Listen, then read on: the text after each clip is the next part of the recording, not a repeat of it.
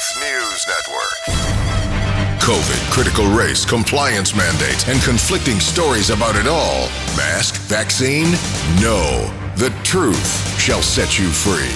TNN, the Truth News Network, with your host, Dan Newman. You heard that, didn't you? Not intellect, not education, not political correctness, but the truth will set you free. Good morning, everybody, and welcome to the Truth News Network.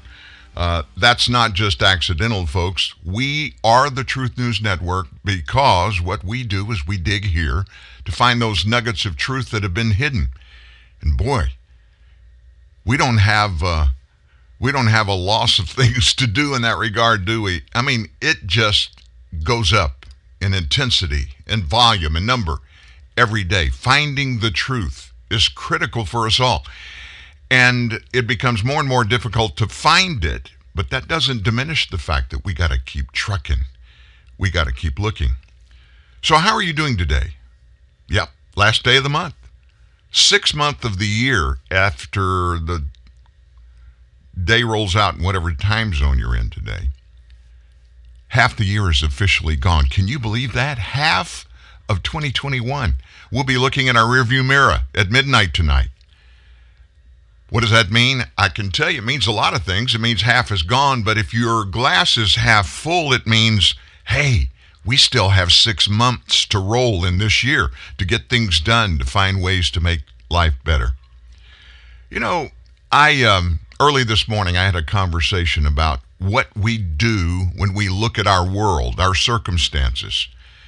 And it's so easy for us all to get caught up in the, the bad stuff that we see. And folks, I know, I'm not diminishing it. There are a lot of bad things in our lives, in our nation, and people struggle with all kinds of difficulties, much of which is not at their own doing.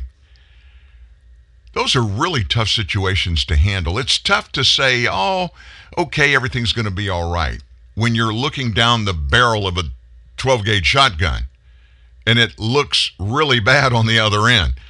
That happens to a lot of us. And folks, you're not alone. Whenever you're tempted to look at your circumstances and say, you know what, I don't know how anybody could handle this, I sure can't. You need to understand this. You're just one person of 330 million people in the United States of America. Well, those are the ones that are here legally. The number is much higher than that if you count the illegals. I just Thought I'd throw that in just for understanding. Illegals that are in the United States, just imagine what they face today. Did you know that at our southern border right now, what we have been able to verify so far is that 100 plus of these young illegal aliens that are at the southern border that came across primarily with coyotes and drug traffickers and human traffickers, they're not with their parents. But of course, the Biden administration, you can't turn them back and send them back to Mexico or their nation of origin. Right now, you have to put them in these camps that they have scattered all over the southern border. 100 plus this morning, right now today, as we sign on at 9:03 Central Time. 100 plus are on suicide watch.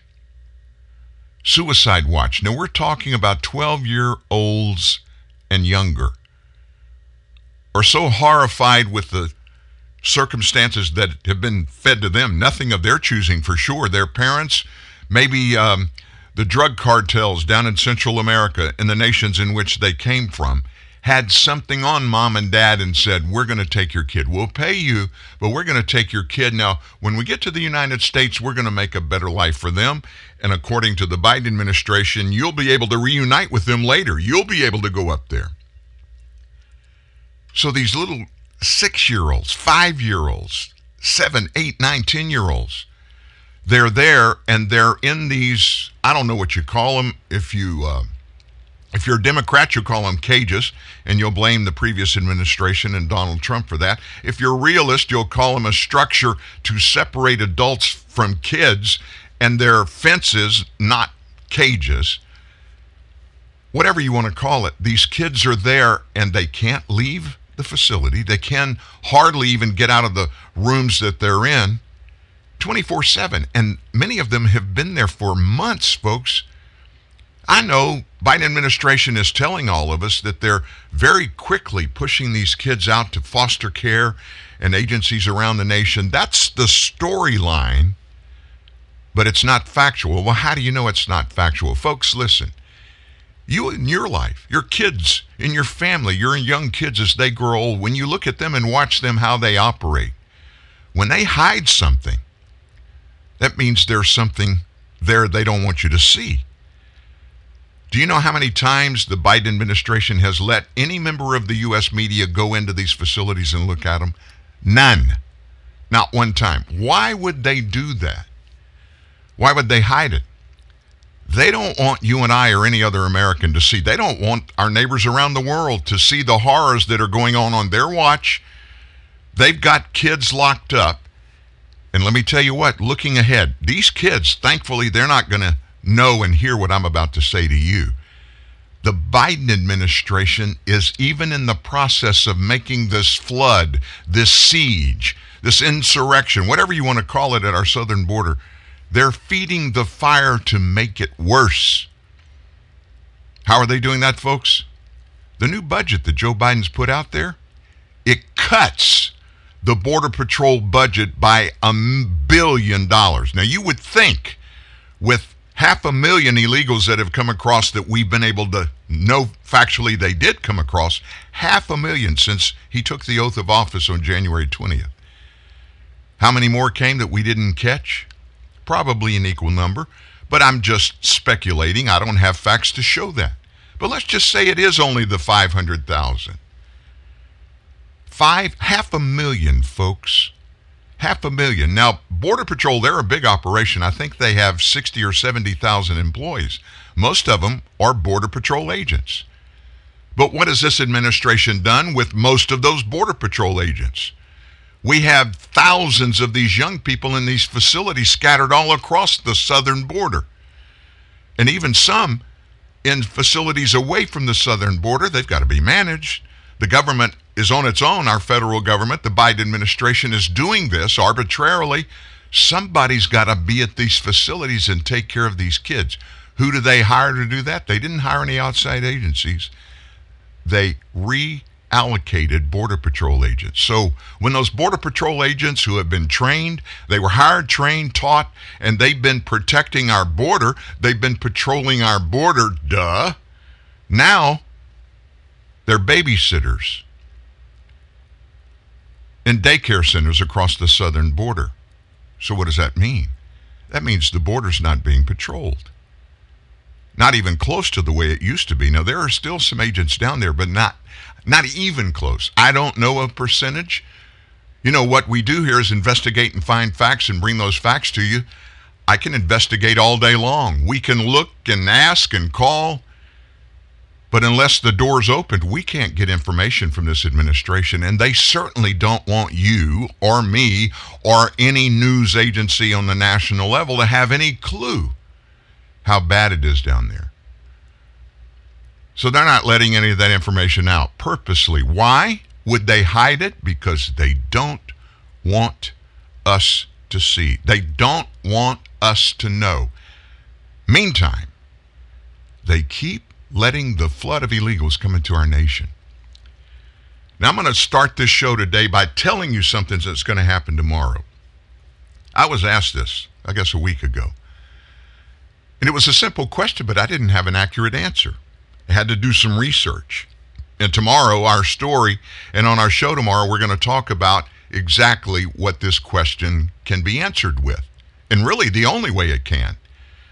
You know, and we've talked about it here before, the federal government has unilateral authority to regulate and govern immigration in the United States of America. States don't have any immigration policing rights whatsoever.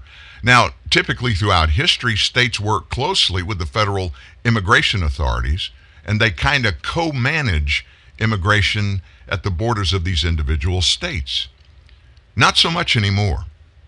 In fact, quite honestly, folks, the federal government has closed the spigot of information and cooperation with every border state regarding immigration California, Arizona, New Mexico, and Texas.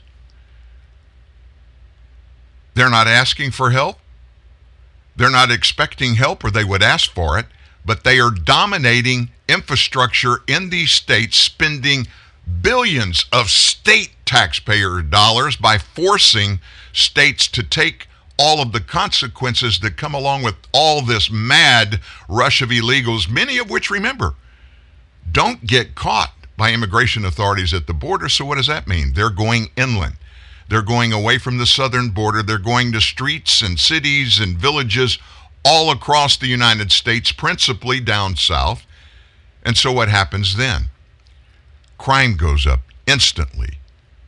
Well, not don't maintain. Donald Trump got in big, big trouble when he talked about these Central American countries sending us the worst people there. I'm not talking about specific information. I'm saying it doesn't take a brain surgeon to understand that the fact that these people would just crawl or swim across the border into the United States, it doesn't look good for them, especially when they're doing it secretly and don't want to go to Border Patrol. They're hiding something, and in many cases, that's their past criminality.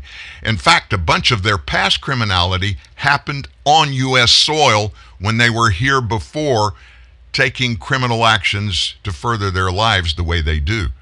Now, how would you know that? Listen closely. It is the most common way for people that are coming across the border, if they want to really come here, bring their kids, their families, to make a better life for themselves in the United States, what's the first thing they do? They go voluntarily to Border Patrol and turn themselves in because they know the Biden administration is going to take care of everything. Those that don't go to Border Patrol, that they don't honestly show what they're here for and what their plans are, are the ones that are suspects. So those are the ones that end up in just going into these cities. They'll start with cities like McAllen and Del Rio and El Paso, uh, and, and, and then over in New Mexico and Arizona and California. They'll go in and just integrate themselves into the community. They want to be ghosts. They want to go in and do what they have been doing before and do it below the radar screen. I'll never forget that sweet young woman. I can't remember her name now. She was in San Francisco, Fisherman's Wharf, Pier 39.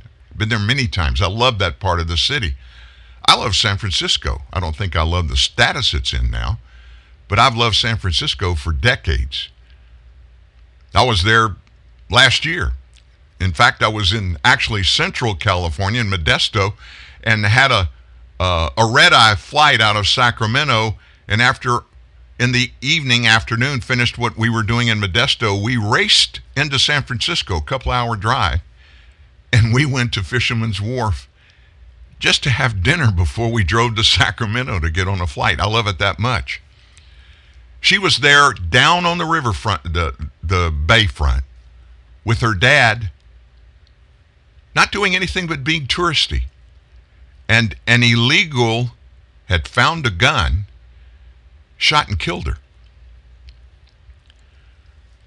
Now that's bad enough. I can't even think of it being worse. That family lost a daughter in a split second. She wasn't doing anything wrong. Her father was right there with her, middle of the day. She was shot and killed by an illegal immigrant. The saddest thing was he had been deported five times previously. Five times. Well, how could he get back in and how could he be there to do this again? It's because the no border politicians that run the state of California, they're dead set against immigration law, period dead set against it. And because of that, they would not hold this man. In fact, the process has always been local police operations. When they find and catch illegal immigrants, they take them into custody and then they notify ICE, Immigration and Customs Enforcement. And if that person has a previous record, they're turned over to ICE for deportation process. All of that's legal. All of that's legitimate. California, the state, San Francisco, the city, uh uh-uh. uh They won't even notify ICE. So this guy murdered this young woman, murdered her. Was it first degree, second? It doesn't matter, folks. She was innocent. Somebody that wasn't supposed to have a gun, somebody that wasn't even supposed to physically be in the United States, took that gun shot and killed her. And if the law had been enforced the first time, the second time, the third time, the fourth time, the fifth, if law had been enforced but wasn't in California, she wouldn't be dead today. So why are you talking about this, Dan? We know that. I told you tomorrow, here's what we're going to do. Instances like that. Why didn't the state of California, why didn't they enforce their California immigration laws? Why didn't the police force in San Francisco, why didn't they cooperate with federal officials, law enforcement, immigration people, and turn that man over to ICE for deportation? Why was he let back into the U.S. five times? Why? Why? Why? Why?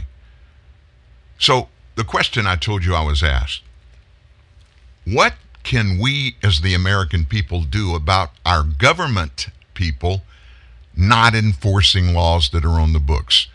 That would mean our government people, those that we elect, that they hire, we elect and they hire at the local level, those at the state level that are hired by our state government and become part of the state government, and the federal government. Now, who is in charge of all the laws and stuff? Well, we know that in a local level is a city council, um, a parish or county governing body, a state government, legislature, and of course, the United States Congress. Those are the entities that make laws. Now, everybody in that process that is elected, without without a single exception, every one of them takes an oath when they're hired, when they're elected. They take an oath to defend and support the U.S. Constitution and the laws of whatever entity they're going to work for.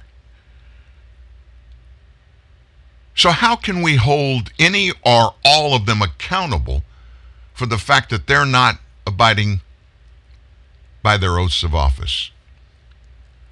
Now, remember, we went into this and I told you the federal government has unilateral authority and constitutional responsibility to enforce the immigration laws that are passed by the United States Congress.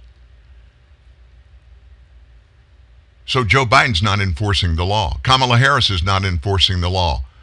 Nancy Pelosi is not enforcing the law. Chuck Schumer not enforcing the law. In California, Gavin Newsom's not enforcing the laws of the federal government and California. San Francisco, the same thing. What recourse do we have? There are some. And I'm just giving you a heads up, folks. We're going to get into that tomorrow. You don't want to miss it. First thing, the story will be up um, it's still in formation. I can't tell you the title, but it will be tomorrow's story when you pull up the, the homepage of truthnewsnet.org. It'll be right there. Don't you dare miss it. Coming up on the show today in our second hour, former Senator John Milkovich will be with us. Today's a huge day in Louisiana history. He'll tell you more about it, but let me tell you why you need to Jen Psaki-ish circle back and make sure you're here between 10 and 11 o'clock. 10 and 11 o'clock. Sometime 10, 15, 10, 20, he's going to be here because we're going to talk about that huge thing that is happening today in the state of Louisiana. And the reason we're talking about it on this show is not just because I'm a Louisianian. It's because what's happening here is happening around the United States, and it has to do with our election system. Now, Louisiana's always been a red, not always, but pretty much always been a red state. We vote Republican. We have a Republican Congress uh, legislature. We only have one Democrat state representative from down south. The rest of the state is Republican. The governor is a Democrat, John Bel Edwards. I, I, I, the only way I can ever justify that and explain it to people out of the state, y'all vote Republican every time. Why do you have a Democrat governor? It's because, folks, we have two big suburban areas in the state Baton Rouge and New Orleans. Both of those are below I 10. Southeast Louisiana is very leftist, especially New Orleans. Baton Rouge, not so much, but getting much more leftist. And because of the population there, the big election, state election every four years, is for governor, and they control the ballot box there. Well, the ballot box control is what is under contention right now. Believe it or not, our state legislature has passed an election reform bill. Now, listen to what it does. We have a Republican Secretary of State here, Kyle, and I won't even get into his last name because I don't want him to get hate calls. But anyway, our Secretary of State is very Republican. This bill that was crafted in large part by him is a Dominion election system bill.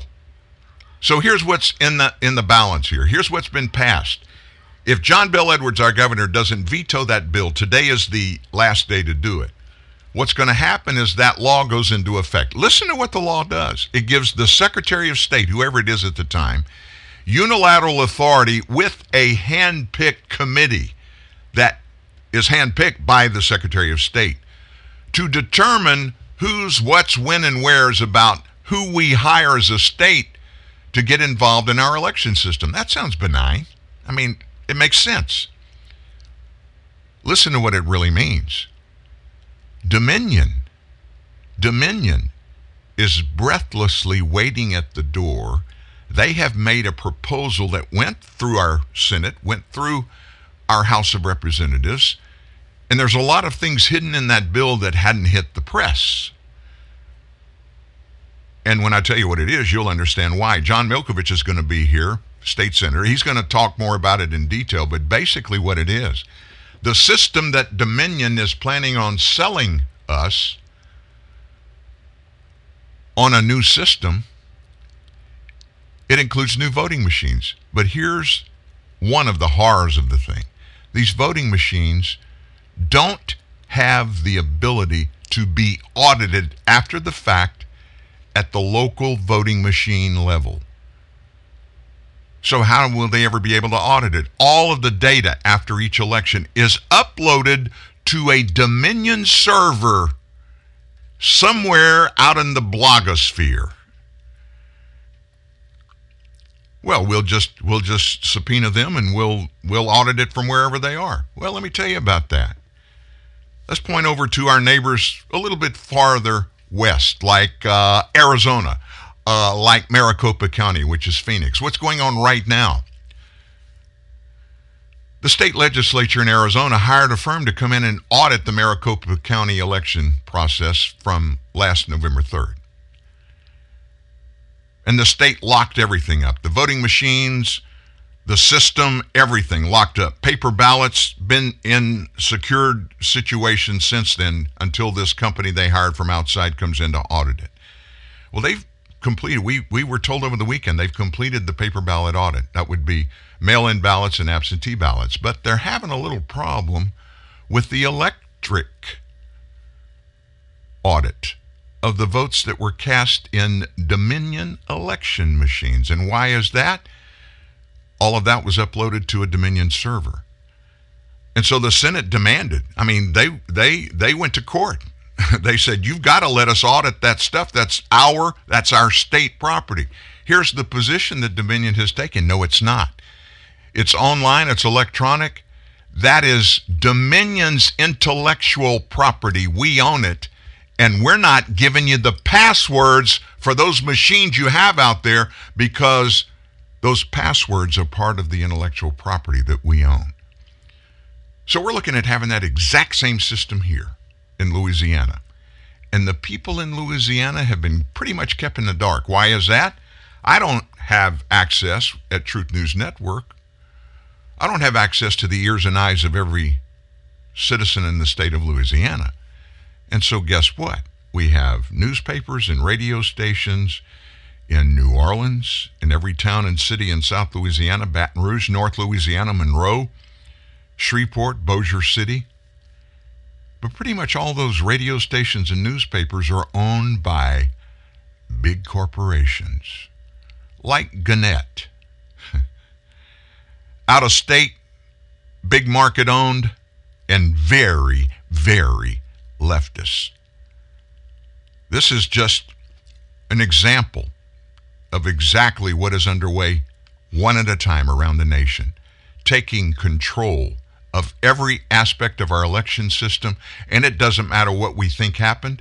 It doesn't matter if we have thousands of people come out of voting machines and tell us then, here's who we voted for. And we write them down in their names.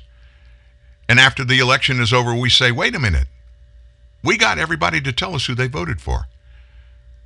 Well, the election, electronic election results are different than that. Well, we need to audit the results. Nope, can't do it. It's been uploaded somewhere else. In fact, if you remember correctly, the big lie they called it. They're still calling it the big lie from January 6th. We told you and we posted publicly the video that documented in more than an hour with details, with facts on screen showing exactly what happened around the nation in all of these Dominion voting machine and voting election process online. All of that information, ballots, everything went uploaded to Europe, where it could be it was manipulated. And most Americans, when they see and understand and know what happened, believe they were manipulated to impact the results. To what degree? What would have been the outcome? We'll probably never know. But that's the environment this House of Representatives, U.S. House of Representatives, H.R. 1 bill that they passed and sent it over to the Senate. It became Senate S1 they're trying desperately, the Democrats are, to push it down the throats of their Republican counterparts over there for the our federal government to take total control of everything election related in every state.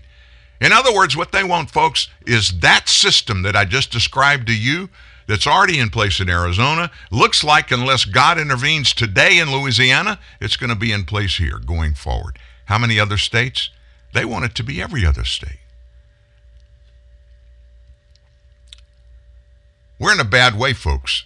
And then, of course, if anybody even brings up election fraud, they just pounce on them. The big lie, the big lie. Well, listen to this. Just to the west of me, Texas, they're going to have a special legislative session. It's set to start July the 8th. And the governor there has made in that special session election reform a big priority. Attorney General Ken Paxton announced yesterday. Listen to this, folks. Right now, in the state of Texas, from the November 3rd election, there are more than 500 election fraud cases pending in court today in Texas. More than 500. There's no fraud. That's a conspiracy theory. There's no fraud in elections. Ken Paxton, the Attorney General, said, We'll prosecute voter fraud every time we find it. Currently, we have in our office over 500 cases waiting to be heard in court. Voter fraud is real, he said, and Texans deserve to know their vote is legally and securely counted. So let me ask you this. I don't I don't know where you're listening from.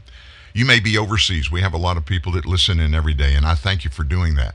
And what I want you to do is continue, because you're going to learn here at Truth News Network the good and the bad of being in the United States, being a citizen of, and having what formerly was and has been for a couple of centuries a free and fair election system nationwide. You're looking at totalitarian, and they want to couch it as socialist, but it's really totalitarianism controlled by an authoritarian government take over. Watch what happens here. Watch how Americans respond. And tomorrow, folks, we're going to tell you how you can engage yourself to tackle in some way, in some form, this horror that we're talking about here that looks like Louisiana is headed in that direction. John Milkovich joins us in our second hour. Don't go away. There's much, much more between now and then at TNN Live. Out for some Lay's and you face a test. Which tasty chip will be the best? Sour cream and onion to sour cream, salt, and vinegar too. You sample them all, cause the crisp is so good on your lips. Yeah. You left your wallet at home, but now you have a new best friend. The many flavors of Lay's chips. One taste and you're in love. Hi, I'm Greg, owner and founder of Steel Frame Spots. Due to unusually short fingers, which are a characteristic of my family line, I was unable to play spots at the elite level I would have liked to. Instead, I invested my energy into getting you the lowest prices possible on athletic gear. Unlike the local sports teams, you can count on us every year. I fight every day to get you the best deals. I'll never drop the ball on prices, and that's because low prices and my customers' happiness are not affected by the short fingers mentioned earlier in the advertisement. Just remember, when the game's on the line, who do you count on? Steel Frame Spots. That that's who. Uh, uh, check out our ad in the Weekly Nickel. uh oh. Guess what day it is? Guess what day it is? Huh? Anybody? Julie, hey, guess what day it is? Oh, come on, I know you can hear me. Mike, Mike, Mike, Mike, Mike. What day is it, Mike? Leslie, guess what today is? It's hump day. Woo woo! Ronnie, how happy are folks who save hundreds of dollars switching to Geico? I'd say happier than a camel on Wednesday. Hump day! Get happy. Yeah! Get Geico. 15 minutes could save you 15% or more.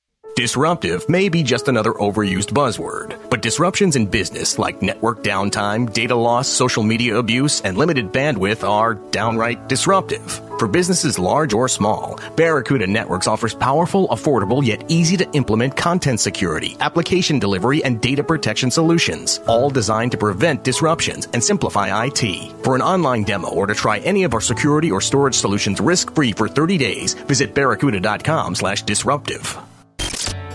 Truth, justice, the TNN way. This is TNN, the Truth News Network. And again, Dan Newman. Just trying to put together the pieces today because we want to make sure we bring you the best, most current, and the most important details to give you information so that you can make decisions educated.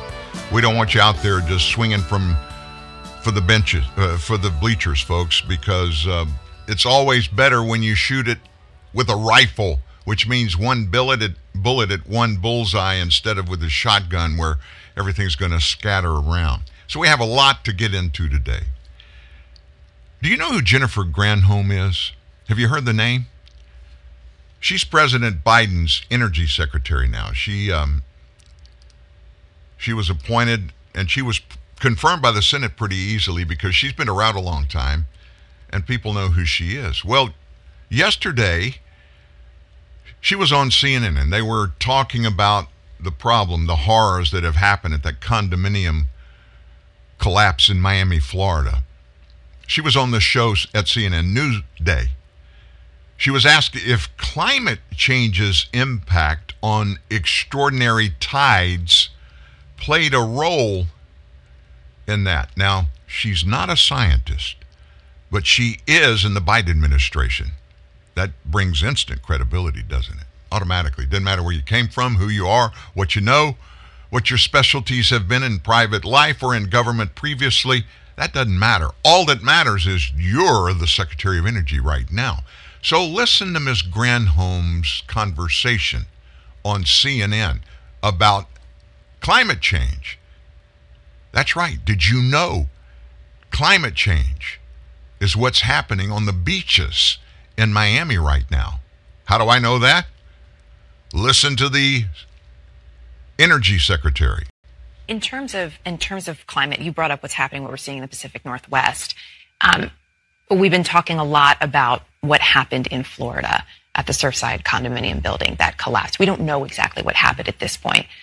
But given what we know about the changing climate, given that we've seen an increase in these so-called extraordinary tides and the impact that that can have in areas like South Florida, do you think that climate could have played a role in that building's collapse? Well, obviously we don't know fully, but we do know that, that the seas are rising. I mean, we know that we're losing inches and inches of beaches, not just in Florida, but all around. Um, you know, Lake Michigan, where I'm from, they, you know, we've seen the loss of beaches because the the waters are rising. So, you know, this is a phenomenon that will continue. Whether it, ha- we'll have to wait to see what the mm-hmm. analysis is for this building, but the issue about resiliency and making sure we adapt to this changing climate, that's going to mean levees need to be built. That means seawalls need to be built. That means infrastructure needs to be built. We need to make sure that we invest enough in clearing out the forests so we don't have these weather events. We need to invest in hardening our transmission lines, maybe burying wires so that we can protect areas that are like tinderbox dry. There's so much investment that we need to do to protect ourselves from climate change, but also to address it and mitigate it. And hopefully these infrastructure bills, when taken together, will make a huge step and allow America to lead again. Secretary Granholm, good to have you with us this morning. Thanks so much. Thank you. Let's put in context what the secretary said there. There was a lot. I guess basically the big truth that came out of it was in her first sentence when she was asked about did climate change have anything to do with the condominium collapse in Miami? She said, Well, we don't know the details yet. But, and then she launched into the hypothetic. The hypothetic in this administration is everything they can muster to try to sell some kind of package that's going to cost trillions of dollars to the American taxpayers. Now, she talked about she's from Michigan and the beaches. Oh my gosh, the water levels are rising. Okay, let me let me just ask you this. There is no scientific proof of the source of any water rising in the oceans in the United States. It has been rising very minimally. Long term, of course, if it rises too much, it's going to change the look of the shores of every continent on planet Earth. That's just the way science works. But what she actually was intimating without saying it is we're going to have to stop that from happening. Can you imagine trying to put levees around every ocean on Earth? Every piece of land that borders on water?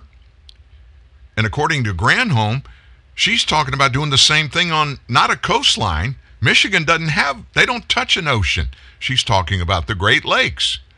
So every inside the outside border of countries where there's water, we've got to build support to keep the water from coming in where we don't want it to come.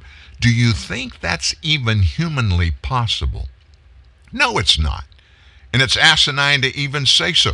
And for that conversation to come up in the context of that collapsed building down there, why hasn't every building or why hasn't a couple of dozen other ones? And there are hundreds along that side of Miami Beach and north from there to Surfside, where this is about 30 miles north, and even further up north on the east coast of Florida. And then there's Georgia, and then there's South Carolina, then there's North Carolina, then there's Virginia. Oh my gosh, then you go up and you're in New Jersey and New York and Connecticut and Maine. It just goes on and on and on and way over there, that Massachusetts place. It just goes on and on and on and on. So, what is their purpose? What is their plan? I will bet you that no conversation has happened at the Department of Energy, and I'm guessing, I'm assuming, to discuss the specifics of what the, even the possibilities are regarding changing climate.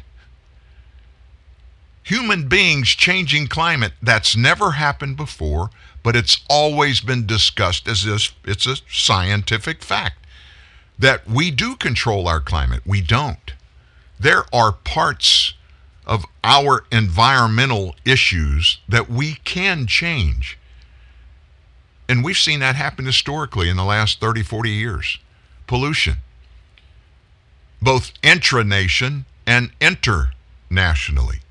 In other words, both inside our country and outside our country.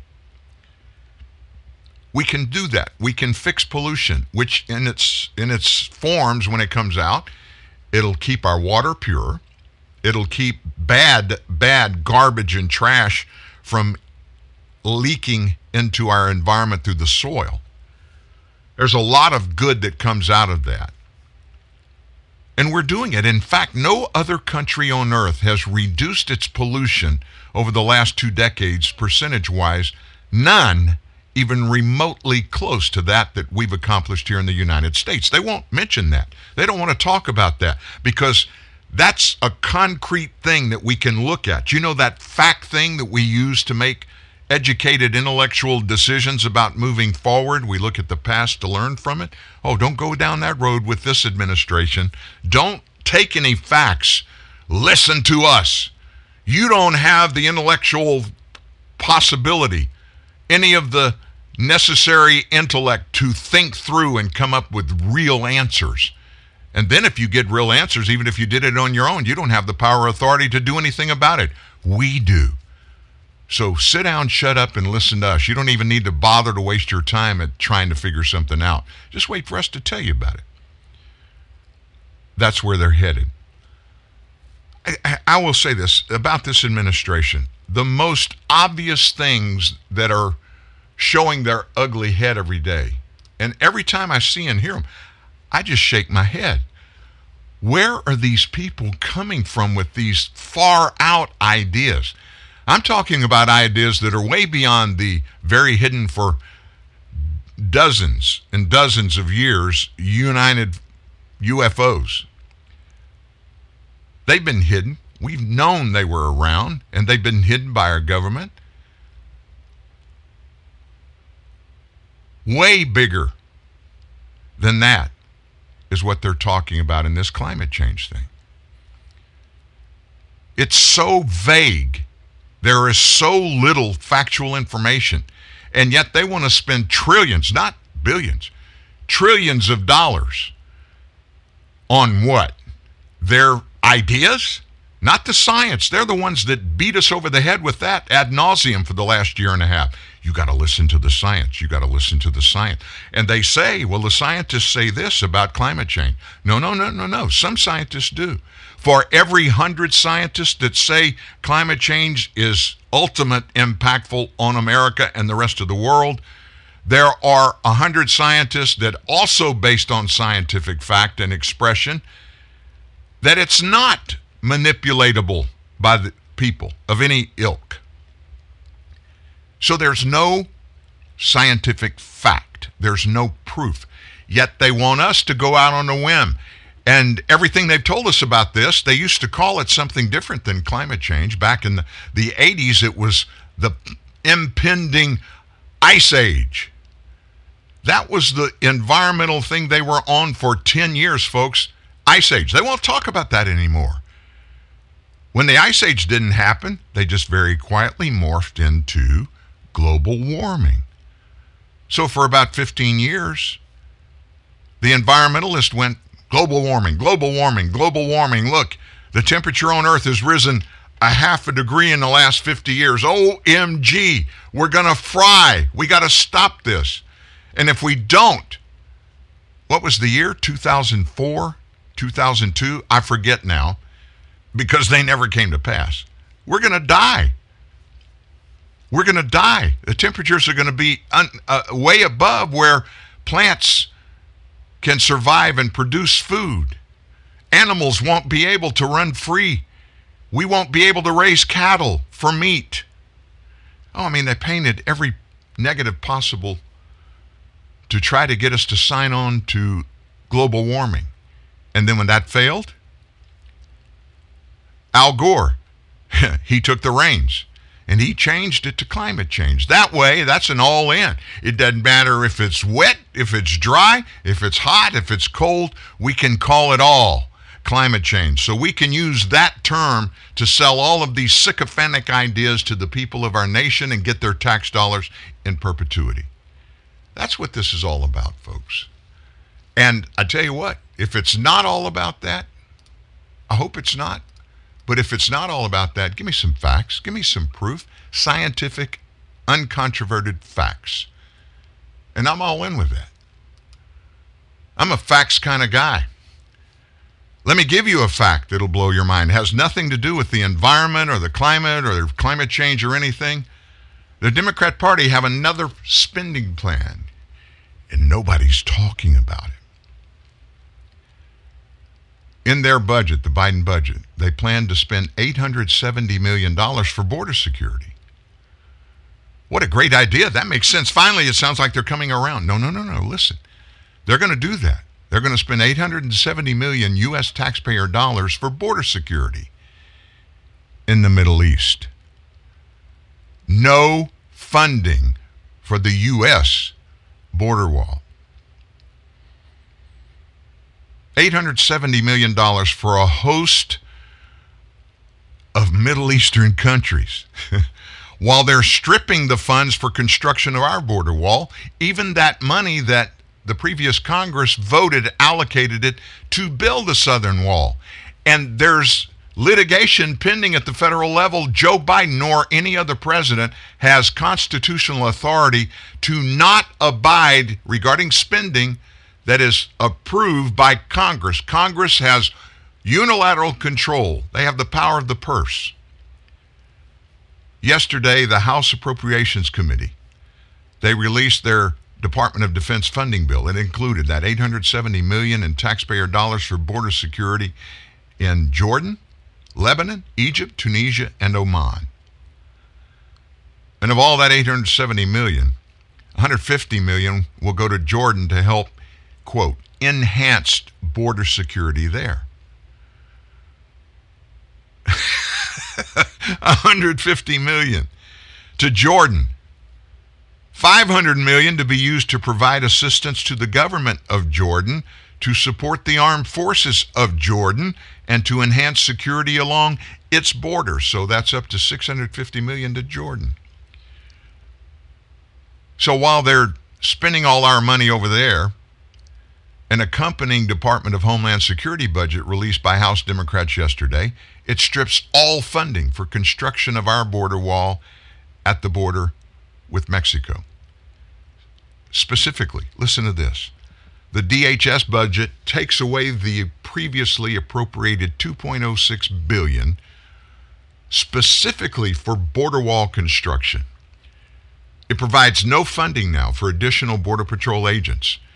And remember, we told you in our opening, they've taken 70% of our existing Border Patrol agents away from Border Patrol. and they're manning these kid facilities scattered across the southern border while the Biden administration tries to figure out what the heck they're going to do with those kids. A hundred plus are today, this morning, in those facilities, these kids on suicide watch. They don't want to talk about that and the illegals now, with all this information, they love to hear this. Most of those illegals, now back in their Central American countries, and folks don't forget, they're not just coming from Honduras, El Salvador. What's the other one? Uh, Guatemala. They're not coming from just there. We have intercepted, we being the Border Patrol, has intercepted illegal immigrants storming across our southern border trying to get into the United States from 160 different countries. And so the calls are going out. Hey, look, the Biden administration, they're there. They've promised. In fact, I read a story today, yesterday. It had a, uh, it had the um, the written script of radio ads that are running in Guatemala. And the context of the radio ads were the Biden administration is opening the doors. If you were ever in the United States illegally and you got turned away, the Biden administration is saying you can come on back.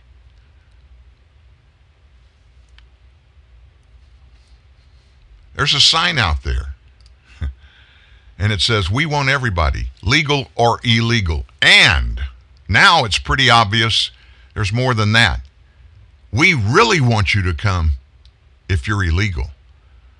Don't get involved in this legal immigration thing. That's only going to waste a lot of your time. We'll take care of it. We'll take care of all the facts and details and documentation. Just come on up. When you look at this and put it in context with everything else that's going on in Washington, folks, you come up with some really, really strong probabilities now I'm not talking about possibilities. I'm not talking about theories. You can't explain any of this in a justifiable perspective. You can't do it. It's all fomenting, suborning illegal activity. There's no other way to put it. And so they, being the left, the Democrat Party, they're self proclaimed purveyors of righteousness, of tolerance, of unification. And it's anything but that, folks. None of that is in there. You can't look at what's happening from the way they are targeting everybody that thinks differently from them. You don't do that. That's not something you as a political party are supposed to do in a nation that is founding on equal justice for all. You don't use racism to cure racism. You don't use illegality, criminal illegality, to cure criminal illegality. You don't do it. You don't use hatred to cure hatred, but they are. House Minority Leader Kevin McCarthy. He gave a great speech yesterday on the floor of the House. He proclaimed that the Democrat Party today has not evolved from its days of supporting slavery, which they did, Jim Crow laws, which they did, and the Ku Klux Klan, which they founded, because today the Democrat Party supports critical race theory. Here's what he said Democrats are desperate to pretend their party has progressed from their days of supporting slavery, pushing Jim Crow laws, and supporting the KKK. But today, the Democrat Party has simply replaced the racism of the Klan with the racism of critical race theory. Hmm. In a tweet yesterday, he included a video of him addressing Congress in which he elaborated on how Democrats have not stopped endorsing racist ideas. Just a few days, years ago, he said. Then Vice President Joe Biden, did you forget about this? He praised former Democrat Senator from West Virginia, Robert Byrd.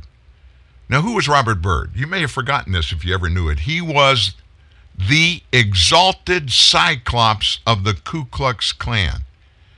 In other words, in the state of West Virginia, he was the guy in the KKK. He ran it all. And in Byrd's eulogy at his funeral, Biden said this quote, For a lot of us, he was a friend, a mentor, and a guide. And somebody else that was up on the podium praising Byrd was Speaker Pelosi. She called Robert Byrd, a friend, a great person, and a great American patriot. Today, the Democrat Party has only doubled down on their history, folks. They want everybody to forget about it. It just blows my mind. All of the stuff regarding the Democrats' use of people of color through decades and through two gener- generations. It's right there, it's in your face. They voted against giving slaves freedom constitutionally. They voted against it, an amendment to permanently do away, abolish slavery. They voted against it. Everybody thinks they've been telling people for generations it was the Republicans, those evil people in the South, those white people. Those are the slave owners. That's the party of slavery and totalitarianism. When it's their party, and it's verifiable in history, folks. I don't care what history books you read, it shows that. And then they voted against giving slaves citizenship. It took the Republican Party to give them citizenship, then to give them the right to vote, then to give women the right to vote. The Civil Rights Act of 1963, which is the crown, they say, of civil rights that the Democrats gave, and that put African Americans up at a level where they can achieve the same things now as white people always have. They couldn't pass it with Democrats. Lyndon Johnson is president, a Democrat. He had to go cut deals with the Republicans, and more Republicans voted for the Civil Rights Act of 1963 than did Democrats. Those are facts, folks. But don't ever let facts get in the way of a political perspective, a narrative that we've gotta we gotta use to get our way and to fool people into thinking we're something other than who we are. We call that in the United States of America Democrat Party line. And it's written in history. What does that mean? Pharaoh. in the movie Ten Commandments, he put it so succinctly. So it is written. So let it be done. We're here asking people from all over what they think of Lipton green tea. Let's hear what people from Texas have to say. Mm-mm. How about China? Mmm. Germany? Mmm. How about people from the North Pole? Mmm. Or Mars? It, what about mimes? Oh, right. People with their jaws wired shut? Oh. Yeah, a barbershop quartet. Mm. Oh, you guys are great. How about race car drivers? Mm, mm, mm. Yeah, what about you, high school glee club, here on a field trip?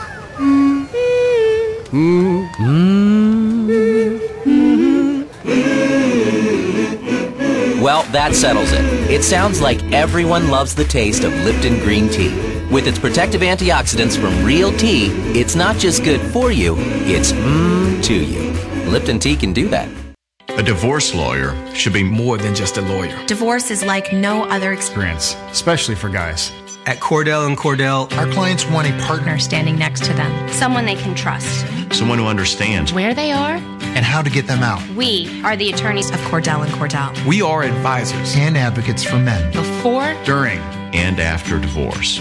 We are Cordell and Cordell, a partner men can count on. To schedule your appointment, give us a call or visit us online at CordellCordell.com. Summer seems even brighter when you've been inside a while.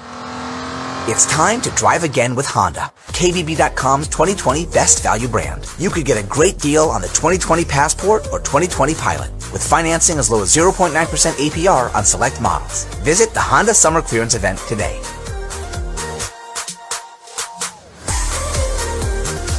For well-qualified buyers, see dealer for financing details based on 2020 brand image from Kelley Blue Book. Visit KBB.com for more information. Taking the time to speak the truth, no matter the cost. Dan Newman, TNN, the Truth News Network. While we're talking about gross misrepresentations by a political party, the Democrat Party, let's um, let's just mention something that just burst on the news scene this week, and I think it started. First, we heard it from the podium in the White House press briefing room with uh, Press Secretary Jen Psaki. She was asked about the criminality around the nation, how crime has just gone through the roof. And people are defunding the police and they're anti this and anti that, and they can't. Forces can't get enough cops to come replace those that are retiring or resigning, changing careers. And she actually made a statement that just kind of blew a lot of people's minds. She was addressing a claim that this is all happening under and on the watch of the Biden administration, and that Democrats in large have been the ones that have been promoting defunding the police, defunding the police. I mean, we've seen it happen. Black Lives Matter, Antifa, everybody, even politicians left and right. We could play a potpourri of audio or video bites right now. I saw a couple overnight on different news outlets of Democrats in Congress that are specifically saying we need to defund the police, defund the police. Psaki actually said, she said from the podium, that it's the Republican Party that has been the defunding police gang. That the Biden administration and the Democrat Party, they're all for the cops, full support of it. And even during his campaign, I watched video of the former vice president talking about defunding the police. And we need to, his term was reallocate funds, which basically means cutting the people that walk the beat, you know, the real cops, the ones that address crime, and replacing them with pocket protector people. Who are those? Those are those socially enlightened folks that are anti Second Amendment and they don't believe in violence to beget a way to stop violence that you go talk somebody out of being a criminal.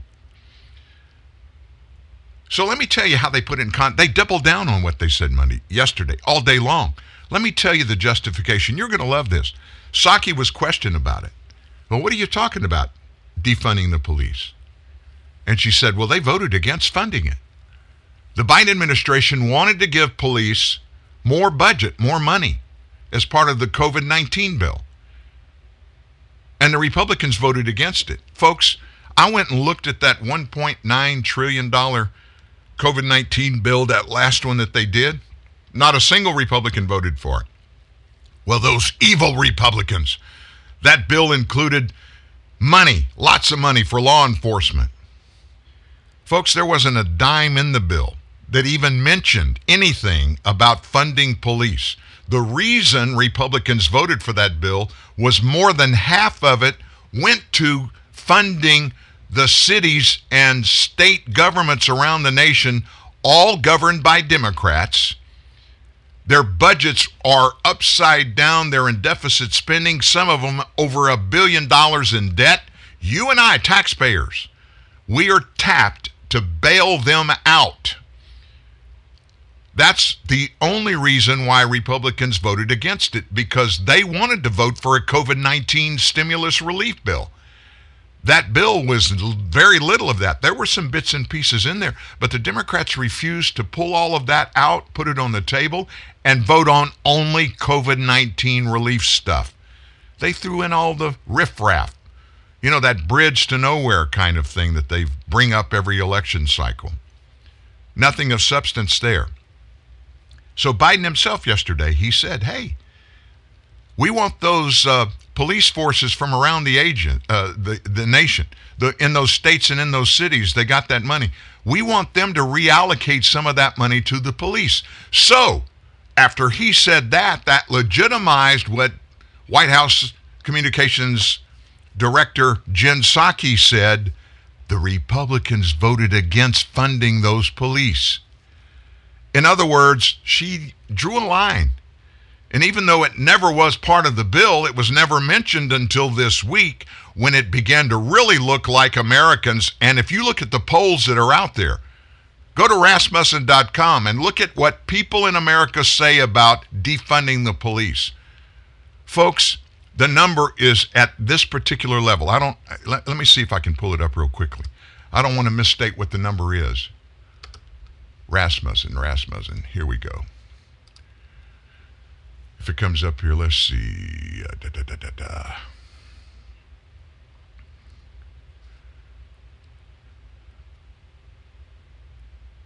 Hmm, hmm, hmm, hmm, hmm. I read it yesterday. I can't I can't find it, folks. But a huge majority, more than two thirds of the American people believe we should not defund the police. So when these polls begin to get to that direction, all of a sudden Democrats are saying, hey, wait a minute. Americans, they're against our thought. They don't want to defund the police. We need to change the narrative. So that's exactly what they did. They didn't change the substance of what they were talking about, they changed the narrative. And they have to have a thug in everything that they come out against. It has to be personalized. It can't be something ethereal being evil and unjustifiable. They have to label that, the responsibility for that evil thing, on somebody. Who are the willing targets for this Democrat Party? Republicans, conservatives. So they even resort to telling ball faced lies on national television, in national press conferences, that the Republicans are the party of defund the police when everybody knows that's not factual. It's not factual. Folks, let me just say this.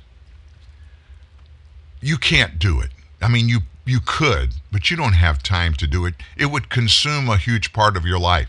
What am I talking about? Documenting the lies that come out of this administration. And I mean, I'm not talking about interpret what they mean lies. I'm talking about ball faced lies. They say it's blue when it's actually yellow. That kind of lie. one after another. And the media give them a pass every time. And whenever they change, the media just changes along with them. It doesn't matter how many times places like Truth News Network grabs the hypocrisy pieces and tell you, here's what he said two days ago, and here's what he's saying today, and they're at 180 degrees from each other, which means it's a ball faced lie. One of them is anyway. You can't do that. You don't have time to do that. And they know that. So they use that against all of us. They use that because somebody that doesn't know what actually happened, they're tuning in. Both of those CNN listeners and watchers that were over there this morning, they heard that come out. And they just say, well, you know what? Maybe I heard it wrong. Maybe I thought it was Democrats, but it really it, it's those evil Republicans that are wanting to defund the police. They weaponize that against us. And this president does the same thing. Let me give let me give you an example of that. He was uh, he was in Wisconsin yesterday, Joe Biden, and uh, he got to the podium. And anytime Joe Biden gets to the podium, you know there's a um, there's a script for everything that he's supposed to say. And his teleprompter sometimes when it goes on the blink or he can't see it or whatever, it becomes extremely obvious the guy doesn't have a clue. But he got off script a little bit yesterday, and I, I heard part of his speech, and at several particular points in it, I know his handlers just cringed at what he was saying. I don't know if you remember this, but he promised when he was campaigning that on his watch, his administration would cut U.S. child poverty in half. He said he was going to do it. How was he going to do it? He didn't say. Well, yesterday he reminded people how much he and how much poverty he was going to drive away for our kids. Here's the president. So we changed the law this year, and it's cutting child poverty by 40%. And here in Wisconsin, by July 15th, we're going to start people, they're going to be picking up the phone and calling you and say, thanks, God. They're going to get checks from the IRS. Here's what did. For every child you have under the age of six, you're going to get $3,600. Yeah, you heard him say, he said, we passed this bill that we're going to cut child poverty by 40%, not 50%, by 40%. Now, if Donald Trump had done that, it would have been front page news on a headline on the New York Times and the Washington Post. It'd have been all over CNN and MSNBC and ABC, CBS, and NBC News, the broadcast networks. But not with Uncle Joe. And he continued with some bits, some nuggets of wisdom for us. And for every child under the age uh, between over the age of 12, you're going to get $3,000.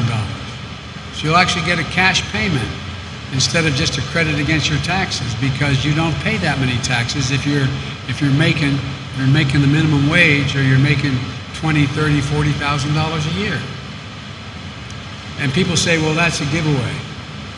Hey guys, I think it's time to give ordinary people a tax break. I think it's time to give ordinary people a tax break. And so what I did was I lied and you're too stupid to have caught me in a lie. You don't know the difference between 40% and 50%, and it doesn't matter anyway because we're going to do what we want to do. Facts don't matter to this administration. Facts don't matter to the Democrat Party. And I got to be honest with you lying and cheating and misrepresentation it's not exclusive to the democrat party. It's not exclusive to just federal members of government up there either. It's almost and this is the scary part of this it's almost become normalized and everybody takes for granted that everybody in government's going to lie. Everybody in government's going to cheat. Everybody in government is going to steal. Everybody today almost with very few exceptions everybody today, when you talk about money and income, they look at serving in the U.S. House of Representatives and the United States Senate. That's a panacea. That's that's a job. Uh, it's something that everybody wants to be when they grow up. You know, I want my son to serve because they make so much money. So let me tell you this: the base salary for a, a member of the House of Representatives is 170 grand. Now that sounds like a lot of money. Oh my gosh! And then on top of that, they get an office allowance. Uh, they have all kind of benefits that come along with that. So the real number in compensation probably goes well over two hundred thousand. That's a lot of money. Everybody wants that. But you know what? There are 435 members that are getting paid that right now in the House of Representatives. 435.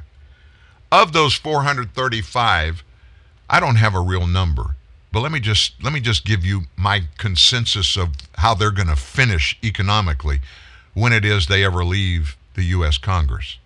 And many of them they want to leave the House of Representatives and walk across to the other side to the US Senate because they make more money over there and it's more prestigious and it comes with more power. Oh, wait a minute, I got to say it right. It comes with more power. Almost every one of them that come out of Washington, out of government, out of Congress, are multimillionaires when they leave. So, how do they do that? It, there's a host of ways. It comes primarily with the lots of opportunities, a lots of benefits and opportunities and things they can get involved in that you and I can't that are moneymakers. Some of them are just straight, hardcore, legitimate, straight up. But most of them, folks, have to do with political partisanship. It has to do with the fact that there are about 60 law firms on K Street around the corner from the White House. K Street is a location, it's known worldwide as being the headquarters for all the United States government lobbyists.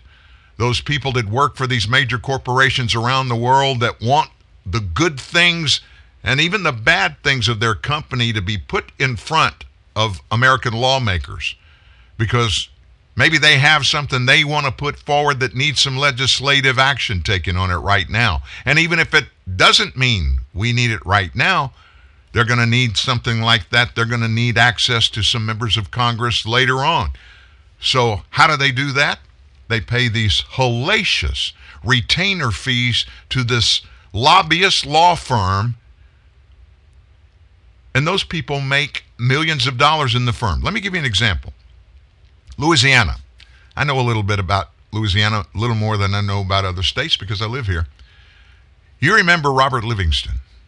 Oh, he's been gone a long time. He was he was a, a heavyweight in the Republican Party in the U.S. House of Representatives, a member of Congress for a long time from South Louisiana. He was caught up in some financial wrongdoing and also some immorality. And he resigned from Congress in disgrace. Guess where Livingston is today? Bob Livingston is one of the leading lobbyists on K Street in Washington, D.C. And he makes several million dollars a year, far more than he made when he served in the U.S. Congress. You remember U.S. Representative Jefferson? African American guy from the New Orleans area. He was caught up in a financial bribery case. The FBI raided his, ha- his home and found a brick of $100 bills in his freezer. Bribes. Jefferson is a lobbyist. That's kind of like where you go. What does every politician do when they leave? They don't go home, they go to K Street. This is our government today. Now, remember, I told you tomorrow our story, and we're going to discuss on our show about how American citizens, everyday American citizens, can hold our elected officials responsible for not enforcing the rule of law, purposely and egregiously and very obviously ignoring the laws that are duly passed by local, state, and federal legislatures and signed into law by mayors, governors, and presidents. I told you John Milkovich is going to join him. I think this is John on the phone. Let's see if it is. Hello there. Hang on just a second. Your time. Now I got Your you. time. Hi, Senator. How you doing? Take your time.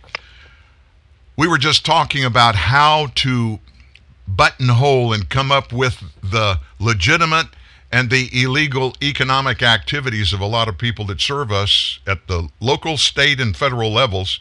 And uh, tomorrow, John, on our show, We're going to do a story tomorrow morning, and we're writing about a way. People are asking me all the time, how can we hold these elected officials accountable for all of their wrongdoing, especially those that don't support the enforcement of the rule of law? What can we do about it? And Yeah. so we're we were talking about that in context. Now, I, I told everybody at the beginning of the show you were going to join us, and I gave them kind of a skinny background on what Louisiana is facing regarding the Dominion election voting systems. Why don't you break it down in detail for us? Well, let, I'll just give you a few basics because there's so many people that know more than I do. But look, let's start first about what is Dominion, and this is what we know about them. Uh, Colonel Phil a 30-year Army combat veteran. He's a, a nationally recognized expert in election cybersecurity, and he is one of the foremost nationally international experts on digitally conducted elections. And he says, look, who is Dominion? He says that the uh, Communist Chinese Party owns the private equity firm whose board controls Dominion. And the Communist Chinese Party owns the private equity firm whose board controls Dominion. Hey, John, John, about every other word, you're we're losing you there. Do you have a bad connection?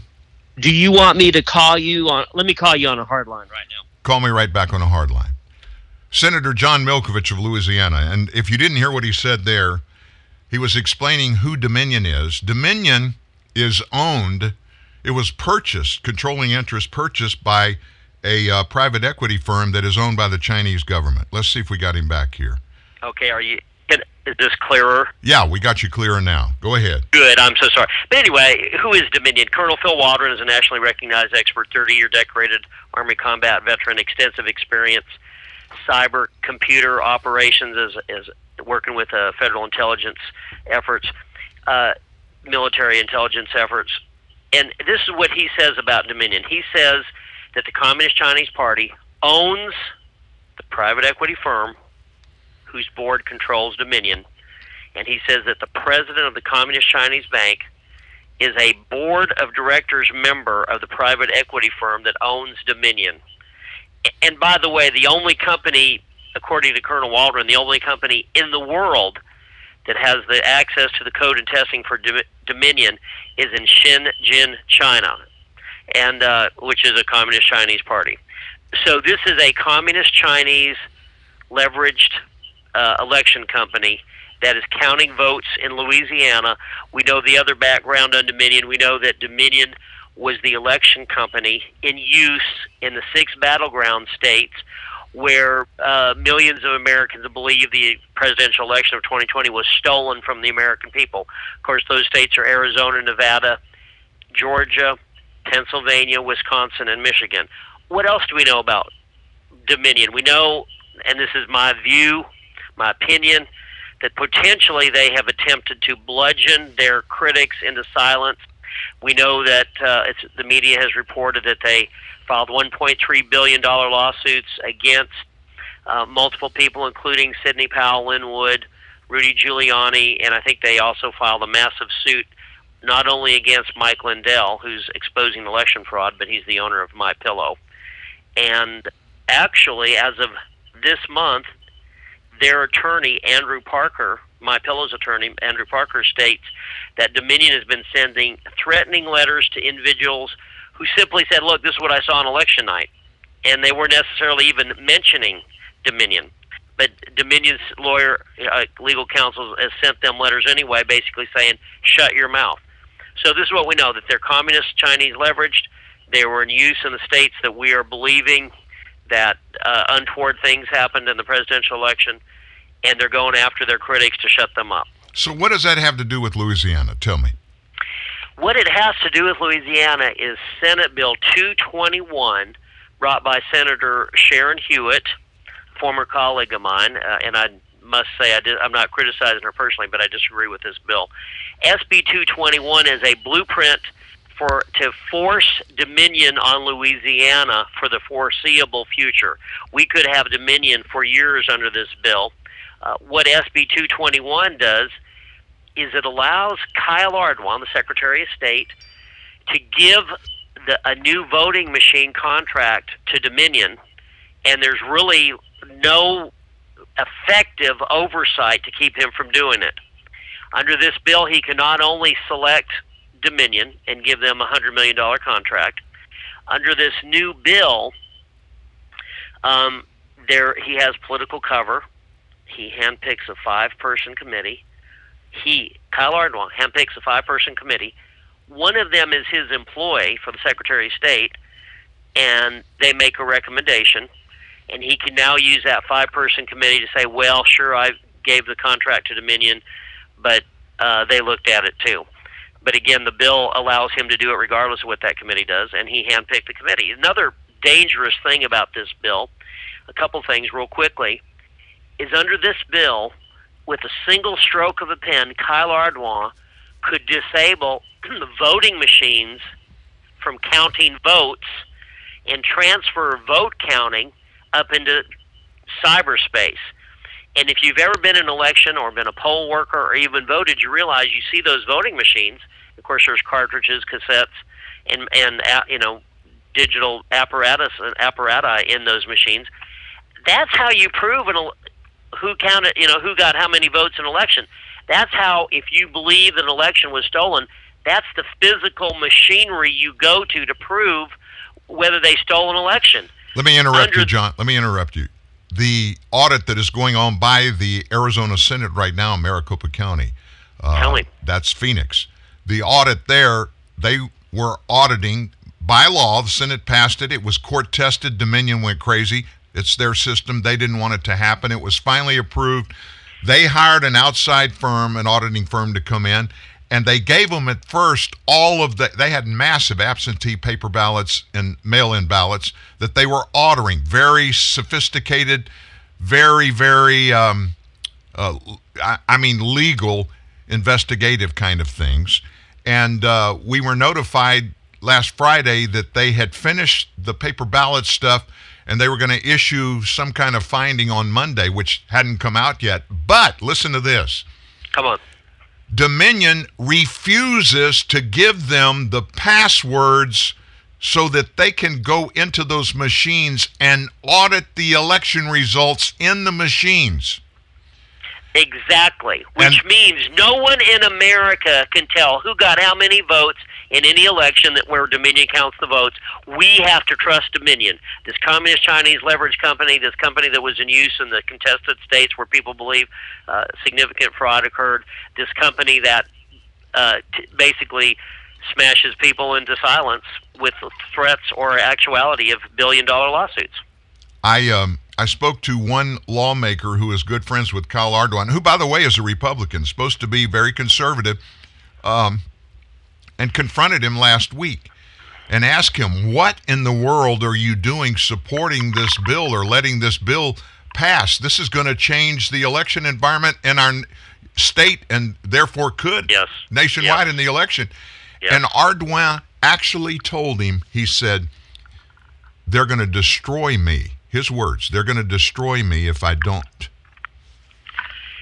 Um, you know, that's powerful language. Uh, of course, I wasn't a party to that conversation. I wasn't either. I'm just reporting what this lawmaker, who I trust is an honest person, that's what he says he was told. Oh, look, that is, is staggering, and you know, and, and I really have this question of Senator Hewitt, uh, and I'd love to debate her. I haven't been able to get her doing. Uh, I've asked, and I'll again repeat publicly my request that Sharon Hewitt debate, and go ahead and debate me on the merits of SB 221. But is there? This bill is so bad; it's such a setback to uh, election integrity in Louisiana that one has to ask the question: Is there a fix? Has a deal been cut, or has there been a series of deals? that have been cut, in which uh, you know a few people uh, basically accumulate money, power, and control, but the people of Louisiana are once again left out. Well, it, it, it, I'm sad to say this, but it looks like the environment in our nation today regarding all things political, um, you know, that, that Declaration of Independence thing, um, United States government is to be of the people, by the people, Oh, and for the people. It isn't Yep. any longer if it ever was. Uh, We're in danger. Um, and Dan, SB 221, people need to call Governor Edwards today. This is the last day that he can veto SB 221. And so I told you that it allows Ardoin to, to give the contract to Dominion Right. again without it, with, but it just gives him political cover very quickly. Like I say, it allows him to transfer the sh- disable the voting machines from counting votes and transfers into either space. And I, I love the point you brought up. The point is, if the voting machines as a machine no longer tabulate the votes, how where are you going to go to prove that election's been stolen? You can't look inside the machine. You can't look at the cartridges or cassettes. Can't look at the CDs. You just have to, I guess, hire a satellite or, or you know, be part of somebody that's catapulted into space by Elon Musk, so you can go ahead and check out what's happening. I mean, it, it makes it virtually impossible to prove election fraud. Also, it reduces SB 221 reduces the Attorney General's oversight over the Secretary of State's election proceedings, and it um, it it basically puts us in a catch 22. Um, it makes paper ballots optional, but it has something else called a voter verified paper record, which can, according to at least one or more analysts I've talked to, makes it easier. Um, and this is a very important point. Kyle Ardoin has been stopped twice by someone who I've never met, but I, I think is a patriot. Her name is Paula Tregre. She is the chief procurement officer or judge for the state of Louisiana, and she has stopped Kyle Ardoin in his tracks twice in February of 2018, October of 2020. Uh, excuse me, uh, it was October of February. I'm sorry, October of 2018 and February of 2021. Paula Tregre of the state procurement office stopped Kyle Ardoin in his tracks twice from giving contracts to Dominion. Many of you heard the reason. The reason being that it lo- appeared to some that he was rigging the bid to favor Dominion, so that basically Dominion is the only one that could get it.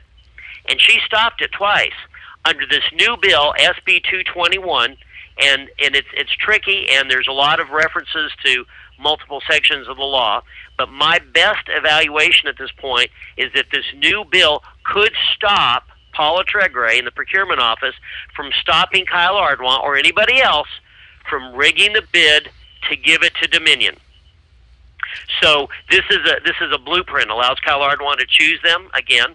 It gives him political cover for doing it. It stops us from stopping him. It gives him a green light to potentially sculpt the bid to favor this company, Dominion. And and what doesn't it do? It doesn't do this bill doesn't do any of the things that we really need done. It doesn't fire Dominion. Oh, by the way, the SB 221 does allow companies that are owned up to 24.999 percent to count votes in Louisiana. They can be controlled by the Communist Chinese up to 24.9 percent, and that's legal under the bill. But the bill does not fire Dominion. Does not have an outright prohibition of foreign companies from running our elections. It does not give us secure paper ballots. It doesn't do what you mentioned. It doesn't give us a right to the codes, the access, the security clearances, the the computer digital codes and testing to get inside those machines and see who how many how many votes each candidate actually received. We it still gives us no access or right to uh, ability to uh, audit, inspect, or examine these machines. It does not ex- respect the role of the legislature in ensuring election integrity. And listen, I fault the legislature. There was some heroes that stood up against this, but there was too many Louisiana legislators that went along with the plan and voted for this horrible bill. John, we're both from Louisiana, and the best explanation I've been able to give people that have asked me why, how do you know? What do you think? You know, why do you think all this? I tell them this: we're from Louisiana. When something quacks and it waddles, it's always a duck. There you go. Jesus said, "The love of money is the root of all evil." And whenever you have a question about the whys and the reasoning, you can almost every time follow the money. Yep. Love of money. Yep. It, Sen- it does. Yeah, and I, I mean, I now this is what we know: is Dominion throwing money around in Louisiana? I believe the answer is yes. How do we know that? Uh, Hayride political magazine, supposed to be conservative, they have publicly admitted in an editorial that they published that they were approached by Dominion with an advertising offer. Dominion, they, they said that uh, Dominion offered them at least one million dollars So we know they're throwing money around. Uh, we need to get a lot better transparency. I think every legislator ought to be required under oath to state how much money they're getting from any of the election companies, the amount, the dates, the payments, and, and that applies to the Secretary of State's office. Every employee of the Secretary of State's office. But John, here's what here's what we here's what we face in that regard. The people that determine that are the people that possibly, and if there is wrongdoing, probably are caught up in the wrongdoing. So they're not going to turn the lights on so people can see their illegalities.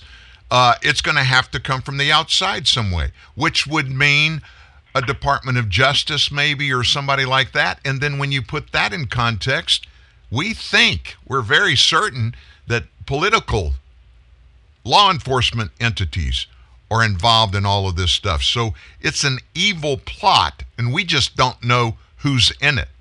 But again, it's waddling and it's quacking. It's a duck. It, listen, that's a brilliant summary. Uh, Minister Newman. Not everybody knows you like I do. He pre- this this guy that you're listening to. He preaches every Monday morning, uh, or excuse me, every weekday morning at six o'clock. Um, but you're absolutely right. It's it's a catch twenty two, and so if these people are control the process, do we have to depend upon them to to whistleblow on themselves? And what help, happens to whistleblowers? I mean, that's highly dangerous. Yes. Um, you know, it, that's that's really in, uh, potentially you're jeopardizing your own lifespan as someone that really blows inside of the blows whistle. Well, you Um, mentioned you mentioned the term. Um, it's catch twenty two. Yeah. And what and I love what Jeff Crouere said uh, several weeks ago. He said, "If if our elections are rigged, how are we ever going to elect good people?" And how are we going? The problem is we don't know who's getting elected. We Yeah. don't know who's winning these elections. We get numbers that are given to us that are tabulated. As, as far as I can tell, they're tabulated by Dominion on software programmed by Dominion and uh, on software programs that may or may not be honest, that could could potentially be corrupted, rigged, or altered. And then, okay, so let's check them. What would we have to do to go to Shenzhen, China, and file suit in communist China and try to force them to give us the election? Good luck with that one. Yeah. I think there's a real simple remedy, and the legislature could fix this. And I'll tell you, people, you need to be calling the governor today and tell him to veto 221. But you also need to go talk to your legislators who voted this. And look, there there's some honest people that made a mistake and voted for this. But you say, why in the world are we using an election company that for that won't even get that will refuses to give us any transparency? And the potential there of abuse and corruption is so horrendous. So what happens if people want to get elected? Do they is there under the table amounts that have to be paid to this election company or that election company? Is that something is that a revenue source for election companies that augments whatever money they get from state government? Um, and I keep I just keep getting back to this. We need to be able to do a comprehensive forensic digital audit of our voting systems and our recent elections. As far as I'm concerned, let's go back a decade and see if Dominion actually counted these these votes correctly. And if they refuse to give us the code, we ought to have a law passed that said they're done the, tomorrow, the next day. There you go. You either give us the codes or you're out of, you know, you're kicked out. We're going to give you the Louisiana boot. John, do you have the number people need to call? You know what? Let me. I, I hate you ask that because. I Well, you that right you want me. us to call? You got to tell us the I number. know to it. call. Let me uh, let me let me see if I can pull that up. And We want to call the governor's office and listen. Even if you don't live in Louisiana, this could probably and possibly impact you because Dominion is very stealthily moving around the nation and taking over state election systems. And they're throwing money around. John just told you about. Now, Hayride, it's a very little bitty state periodical, and Dominion offers them an advertising budget of a, at least a million dollars. That's a lot of money in this state for a little bitty advertising entity, folks. Uh, yeah, it's staggering, and it, what it shows us is that they're willing to go. Um, you know, I don't know. I guess green is the environmental moment uh, movement of the uh, And, and listen, we're all. I'm an environmentalist. You're an environmentalist. We want to take care of it. But this is Sure. a this is a political ecosystem in which uh, there's a danger of cash uh, exercising undue influence. Let me let me pull this up really quick. If, if you don't have it now and you can't grab it real quick, send me a text, and before we leave the air, we'll pass it along. There we go. Let me see if I can pull it up right now. And if I can't, I'm going to get out of your way. Uh, but listen, I appreciate you taking on this issue because we, uh, and and today's the last day that Governor Edwards can veto the bill. Yeah. So I'm going to go ahead and text you that number, my friend. Okay. And listen, thank you for what you're doing. You're doing a great job for the people of Louisiana and really for for Americans. Thank you, John. Hey, God bless you, brother. You too. Call us anytime. Thank you, buddy. Bye bye.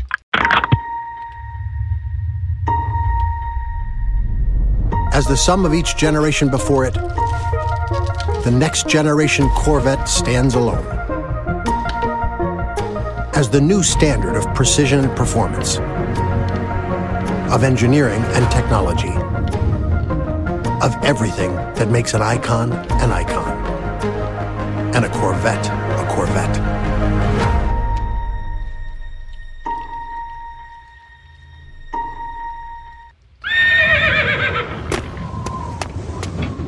Welcome to Burger King. Can I take your order, please? I'm here for the most wanted. Sorry, sir. Can you repeat that? The gang known as the Western Whopper. Ah, you mean our new Texas barbecue beef bacon and sweet Carolina Whoppers, right? Yes, I need them now. Try the new Texas barbecue beef bacon or our tasty honey mustard sauce on our sweet Carolina Whoppers at your nearest BK today. Burger King. Have it your way.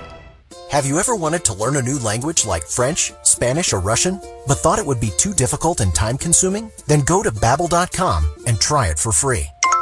Babbel works because it's built around real life. It teaches you everyday practical conversations that you will actually use. In 15 minutes a day, you'll be on your way to speaking a new language in just a few weeks. Babbel uses a modern conversation-based technique that makes language engaging, fun, and memorable. It starts by teaching you words and phrases. Then, sentences gradually get more complex. Soon, you're practicing short conversations about real-life topics. Babbel is created by language experts who use the spaced repetition method to help you learn quickly and remember what you learned. With Babbel, you can speak a new language. Babbel. Language for life. Celebrating 10 million subscriptions sold. Now try Babbel for free at babbel.com. Just go to babbel.com and start learning a new language today. That's babbel.com. B A B B E L dot com. Somebody give me a bass line. Yeah, that's tight. Check. Ooh, I like this song. think we missing something though. We want to thank Senator John Milkovich for giving us a call and giving us that update on the Louisiana SB 221 bill passed by the House and the Senate, laying on President John Bel Edwards' desk in Baton Rouge regarding this new Dominion fiasco that it looks like the people of Louisiana are going to have to deal with, and we're trying to keep it from happening. He said he's going to send us the direct line of that number. And so um, I just popped up. Let- here's what we're going to do, folks. You want to call down there with me? You want to call and listen in as we collectively call and talk to whoever we can get on the phone down there um, to see if we can tell them about our thoughts on this particular bill. Let's try this.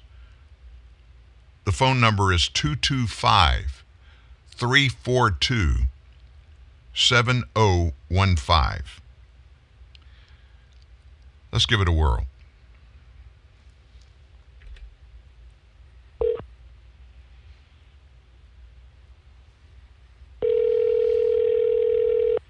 One ringy dingy. Governor John Bel Edwards' office. How can I help you? Hi, ma'am. My name is Dan Newman. I'm calling from Bossier City. I'm a Louisiana voter. I'd like to speak to somebody in the governor's office about the pending possible um, veto of that Senate bill. I think it's SB 221. Is there somebody I can speak to? Yes. What is your concern, sir?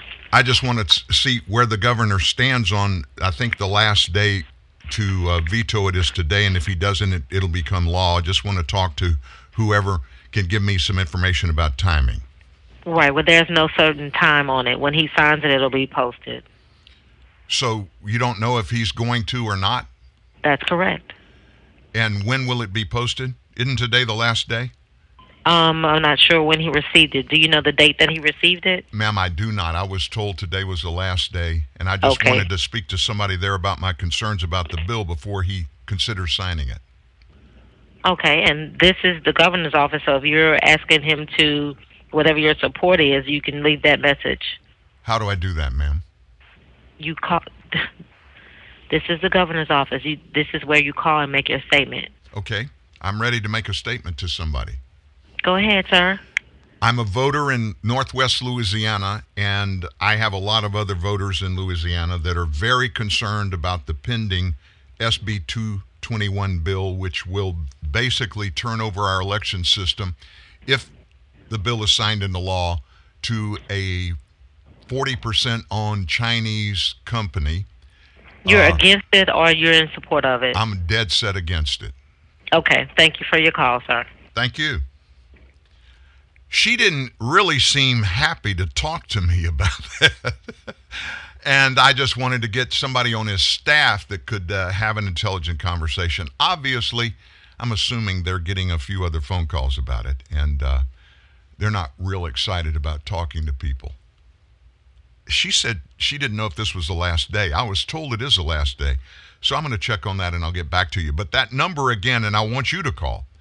The number again is area code 225 342 7015. 225 342 7015. And there's a toll free number too. Write this down 866 366 1121. That's 866 366 1121. That's directly to Governor Edwards' office in Baton Rouge. And the bill number is SB 221. SB 221. Please make the phone call and uh, just be very nice and just tell him you're dead set against his signing the bill into law. You think it's bad for the state of Louisiana. In fact, you're positive because it will take our rights to even be able to audit elections after they happen. Because that's exactly what's going on right now in a big, big, big, big state, Arizona, with a, a whole lot more voters than we have here in Louisiana. And their Senate passed it, brought in, it was fought in court. Dominion fought it in court. They didn't want this audit to happen. Was approved by the court. They brought in an audit company. They're in the process of finishing all of the paper and absentee ballot auditing. And the last piece, and probably the most important piece, is to be able to audit the online votes uh, that were, you know, hooked up in the network that connected all of those voting machines. And Dominion will not give them the passwords to access to audit those votes. And the justification Dominion is giving is those passwords and that software is our property, intellectual property, it's called. And they're refusing to do that. And you can bet your bippy if we go with the Dominion system like is pending right now, that's exactly what's going to happen here. We're losing control of our nation because we're losing control of our elections. The only voice we have as Americans in the determination of what is and what isn't allowed in our governance is our votes. I mean, we can call and talk to him. You just heard a, a live phone call where I called the governor's office. By the way, he's a friend.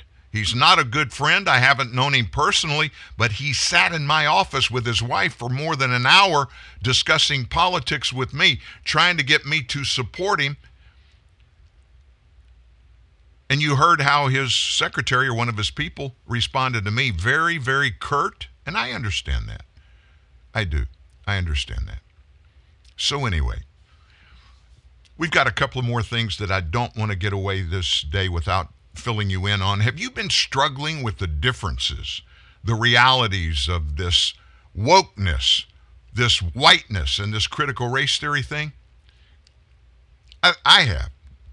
And I've read a lot on it, folks. I just can't get my arms around what it all means. I understand what it is, but I don't understand what it all means. But you can breathe easier now because a Penn State sociologist yesterday came up with the discussion, the definition, and explained to us whiteness in the context of critical race theory. Take a listen for yourself. People, white people have been like, uh, we're oppre- oppressors. Yes. You know, yeah. arrogant, really confident or certain, um, defensive, and and and dumb. Like white people are dumb, right? That's the that's a message. Like white people are dumb. That is a key message right there. Part of what they're talking about. Like that maybe us as white men need to just acknowledge more how easy life is for us. Right? Maybe that's part of it. It's just like acknowledge how easy it is for us. And in a way, if you think about it, so now I'm going to actually speak more. That in a way, that's kind of what that Coca-Cola thing is getting at it's really asking white people, hey, can you just like just acknowledge in some certain some kinds of ways, like I don't know, life, like yeah, just like the that that you as white people in a white dominant culture just have a different experience than other people. I think that kind of goes without acknowledgement, don't you? I mean, there are 330 million of us, folks, in the United States. And so why do they feel it is necessary to put us all in these baskets or buckets or whatever you want to call it? I don't know. I don't care. They want to point out collectively our differences rather than those things we share in commonality. I wasn't around in World War II. I wasn't born until 53. But I've heard all the stories. My dad, my dad was on the Navy ship in the Pacific. The one that went to was the first one to go to um, the wreck where that USS Indianapolis was shot, was sunk by a Japanese sub. They were carrying, and they carried the atomic bombs that uh, were dropped on Hiroshima and Nagasaki. And their secret mission was so secret, nobody knew where they were. They weren't lost when they were sunk, nobody knew. And so the sharks devoured most of those sailors that were in the water, I believe, for three days. My dad was there. He wasn't in Europe. He didn't tell me all of the firsthand stories there, but I heard a lot about the tenor, the atmosphere among Americans on his ship and others who he interfaced with during his service in the uh, U.S. Navy. And the commonality, the common theme was it wasn't about skin color, it wasn't about ethnicity, it, ev- it wasn't even about uh, where you were from geographically in the United States. All that mattered, folks, you were an American.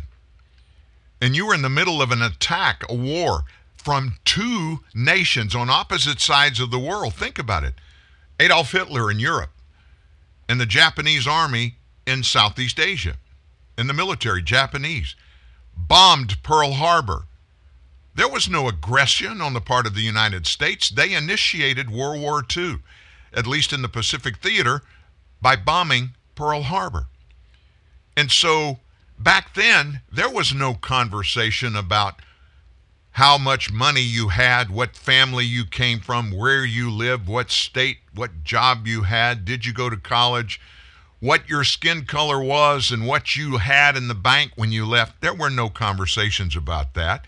They were united under one thing I'm an American. I'm an American. I'm from the United States of America. And you didn't say back then, you didn't need to. Everybody understood there was no reason for this because if you were from the United States, you were one people. You weren't from the United States, and oh, by the way, uh, I'm an African American female that identifies as being transgender. That wasn't required. And it wasn't about pointing at the differences. Were there gay people in the military? I'm sure there were. There were white people. There were African Americans. There were Asian people. And oh, by the way, the president then put a bunch of Asians on the West Coast in concentration camps. Thousands. That was an egregious act, in my opinion. But nevertheless, for all Americans, there was one thing that we united around, and that was freedom and justice, the pursuit of life, liberty, and happiness. All of those things That was one commonality that we all shared. And we united around that. And that was good enough for everybody. That is no longer the case. There's a whole generation, and now one coming up right behind that other one. Their modus operandi is to find the differences between us, point all of those differences out, and turn them into a big deal, every one of them. And they're more important than the commonalities, according to that Penn State sociologist. Listen again. People, white people have been like, uh, we're oppre- oppressors. Yes. You yeah. know, arrogant, really confident or certain, um, defensive, and and and dumb. Like white people are dumb, right? That's the that's a message. Like white people are dumb. That is a key message right there. Part of what they're talking about. Like that maybe us as white men need to just acknowledge more how easy life is for us. Right? Maybe that's part of it. It's just like acknowledge how easy it is for us. And in a way, if you think about it, so now I'm going to actually speak more. That in a way, that's kind of what that Coca-Cola thing is getting at it's really asking white people, hey, can you just like just acknowledge in some certain some kinds of ways, like I don't know, life, like yeah, just like the that that you as white people in a white dominant culture just have a different experience than other people. Yeah, we do. We have a different experience. It's because cultures are not required to be identical. We're not required to, each of us, we don't make demands. We don't require Hispanics to adopt our sociological desires, our modus operandi for the way we live, our culture. We don't adapt everything to try to be consumed by the exact same things from every segment of our society. We actually trumpet our diversity. And for decades, even longer than that, since the 1700s, people in America wanted to have one common cause, one common banner, one common government. Yes, we were individual, but we wanted to praise, recognize, enforce, support all those of different colors, different religions, different ethnicities. That was the thing that made us who we are as a nation. We were known as the melting pot. What does that mean? Every person from every different country was invited here to come here legally to immigrate to the United States and agree, go through some classes, learn some things about our culture, about our nation, about our history, and then make a determination, and then raise your right hand, put your left hand on the Bible, and swear an oath as a U.S. citizen.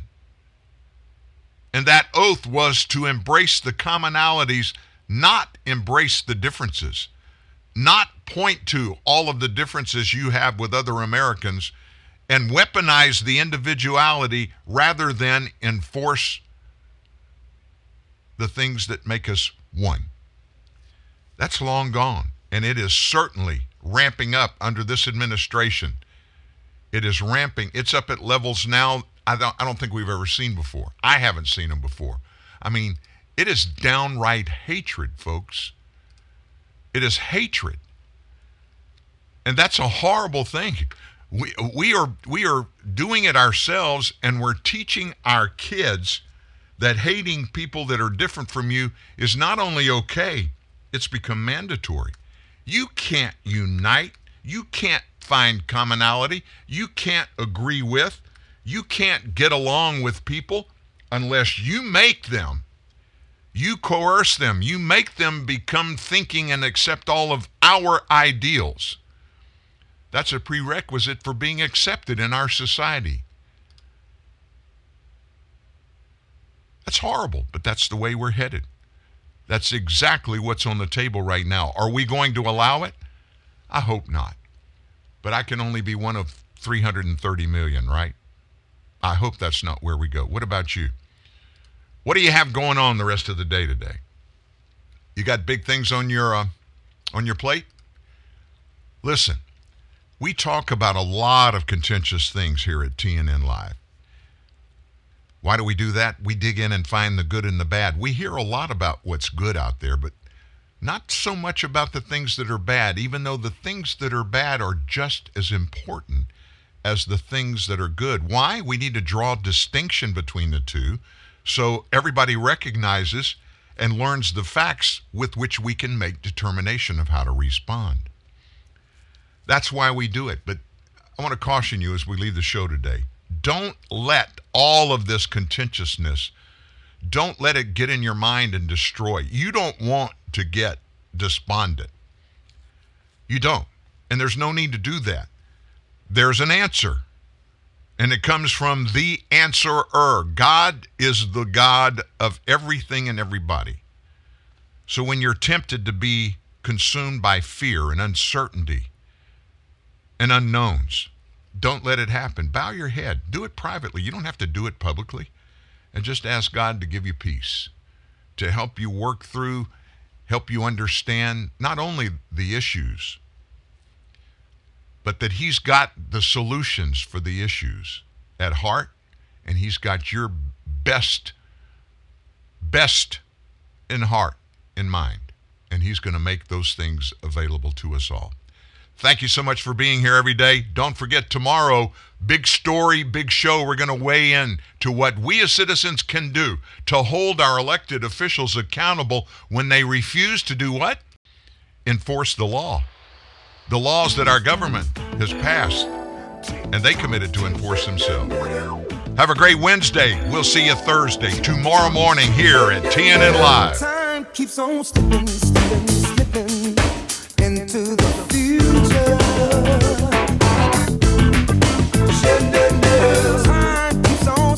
Slipping, slipping,